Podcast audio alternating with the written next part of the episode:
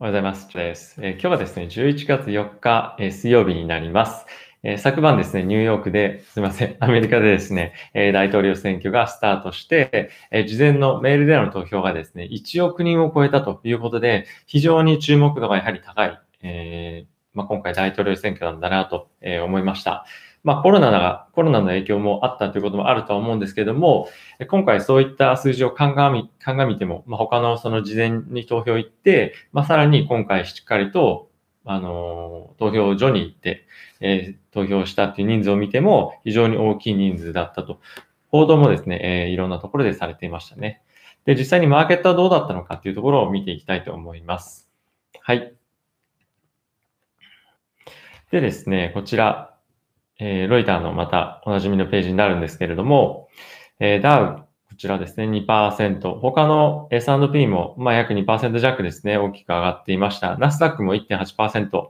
えー、非常に強いですね。で、海外、ヨーロッパの方を見ても、まあ、軒並みですね、ドイツ、えー、フランス、えー、スペイン、まあ、こちらも2.5%ぐらい上げて、イギリスも2.3%ですね、大きく上げていました。で、アメリカ全体的にどうだったかというと、ちょっと見てみると、まあ、これがまたおなじみのヒートマップなんですけども、まあ、ちょっとアリババは、えー、別に置いておいて、まあ、全体のセクターがまあ良かった悪かったとかっていうのは、まああんまり、えー、そんなになかったのかなと、えー、思います。一部、まあちょっと上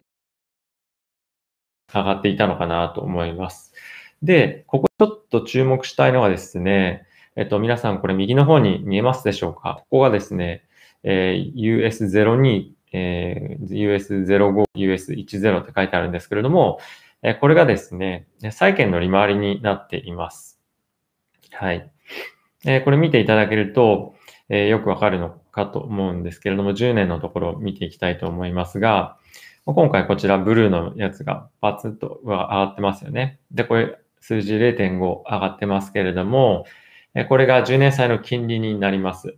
で、この水準はですね、なかなか久しぶりの水準で、6月以来の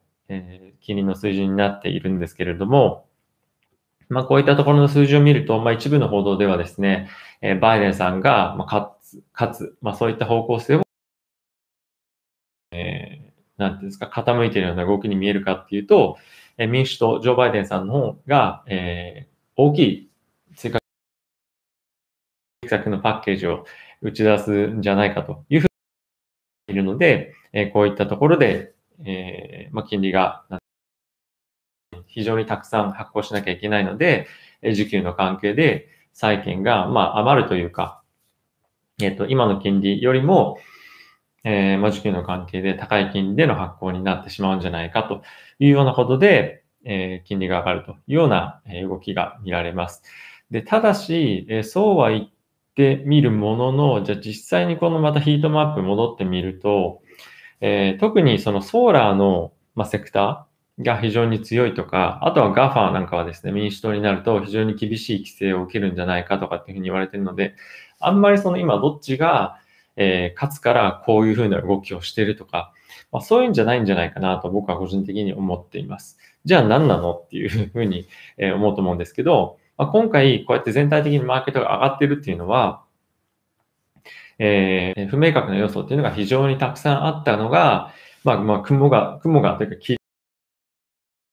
選挙始まってあるので、まあ、そういった意味では、この不確定要素がなくなっていくっていうところに、買いが集中している理由がある。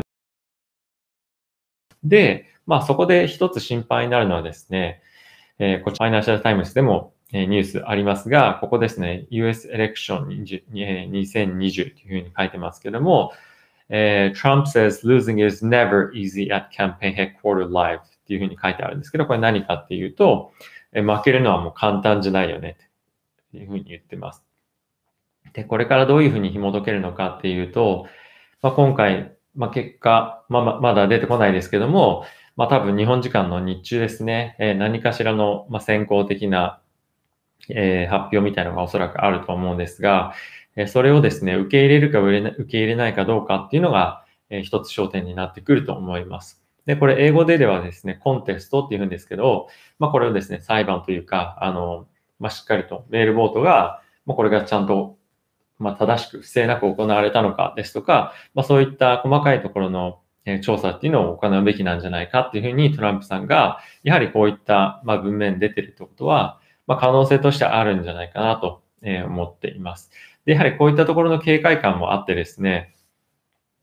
えー、マーケットは、えー、かなり薄商いだったというような、えー、状況でした。なので、ほぼ、え個人投資家が主に動いて、取引が進んでいたんじゃないかなと思います。はい。なので、今後まだまだ注目だなと、え、まあ、そういったところの、あの、投票が終わって、今後どうなっていくかっていうのは、まあ、注目すべきところもちろんそうですし、まだまだ先行きっていうのは結構不透明なんじゃないかなと思っています。はい。で、他に注目すべきニュース、皆さんもですね、いろんなところで見かけてると思うんですけども、え中国のですね、まあ、これまで、てか世界で史上最大のアントグループというアリババの、えまあ、子会社アリペイっていうところをですね、まあ、アリペイのサービスをやってる、えアントグループっていうのが IPO する予定だったんですけれども、まあ、これがですね、中国の要請により、一旦調査が必要となりました。調査ってなんだよっていうふうに、まあ思うかもしれませんが、またそれはちょっと別の、えー、なんていうんですかね、あの、解説動画もし、えー、中身見て皆さんにいろいろなお伝えできるコンテンツがあるようであればお伝えしていきたいなと思うんですが、まあ、会計の調査だったりとか、まあそういったところが少し怪しい動きがあるんじゃないかっていうふうにまあ言われてますけども、まあただですね、まあもうかなり彼らっていうのは、なんていうんですかね、あの、営業を始めてというか IP をしてからもそうですし、もう調査も行われてるわけですよね、この IPO の、え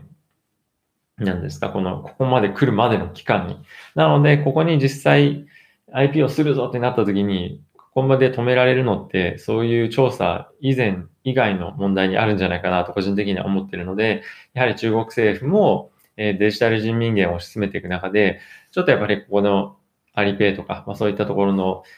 まあ、電子決済の、えー、サービスと少しコンフリクトがあるようなところをやっぱ懸念してるんじゃないかなと、まあ、推測されますよね。はい。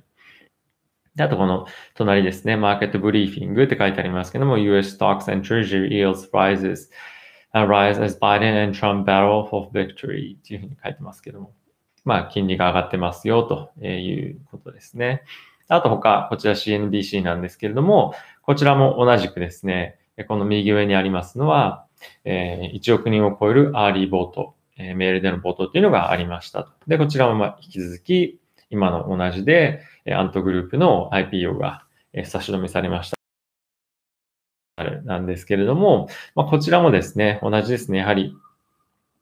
えー、1億人を超えるえ vote がありましたよっていうのがですね、非常にここで、え、注目されてますけども、まあ、あと、ここ特筆すべきというか、え、注目なのは、まあ、いわゆる battleground というふうに言われている、まあ、中立、 swing state ですね。どっちにつくかわからないような state は、非常に拮抗しているというような、え、ニュースがこちらで、え、ありますね。なので、まあ、まだまだわからないっていうのが、え、実情なんじゃないかなと思います。はやはり非常に拮抗した数値っていうのを見せていたので、まあ、実際に当日、あの、投票が行われて、えー、今日の夜夜というか夕方というか、えー、いつまでも、えー、持ち込む、まあ、日中に、えー、何かしら、何かしらの結果が、えー、出ると思うので、えー、注目していきたいと思います。はい。で、こちらもまあ引き続きですね、こういった形で、えー、アントグループの IPO が差し止めされましたということで、まあ、アントグループと、もちろん大統領選挙のこの2つの、えー、ニュースで、まあ、市場は持ちきりだったんじゃないかなと思います。逆に言うと、それぐらい、えー、フラットなというか、えー、何もない一日だったということですよね。えー、材料がほとんどなくて、え大統領選挙と、まあ、このアントグループ、アントグループなんてもう、あさっきありましたけども、アリババのえー、取引に関連するところのみだと、あの、アメリカに上場されているところではあると思います。まあ、一部ちょっと JD.com とかも影響を受けてましたけれども、えー、もうちょっといろいろ言われてますけども、えー、まあ、そういった細かいとこは、え、置いておいて、まあ、ほとんど、えー、全面的に株価が、え、株が買われる。それはなぜかっていうと、マーケット全体に不確定要素が、え、なくなっているような印象を与えているからというような感じですね。はい。ということでですね、えっと、また引き続き僕の方で、こういった選挙の結果なんかをですね、ワッチ見ていきますので、そういったところの、配信というのも引き続きしていきたいと思います。ということで、えー朝のこのニュース、いつも見ていただいてありがとうございます。では今日も一日、えー良い一日をお過ごしください。いってらっしゃい。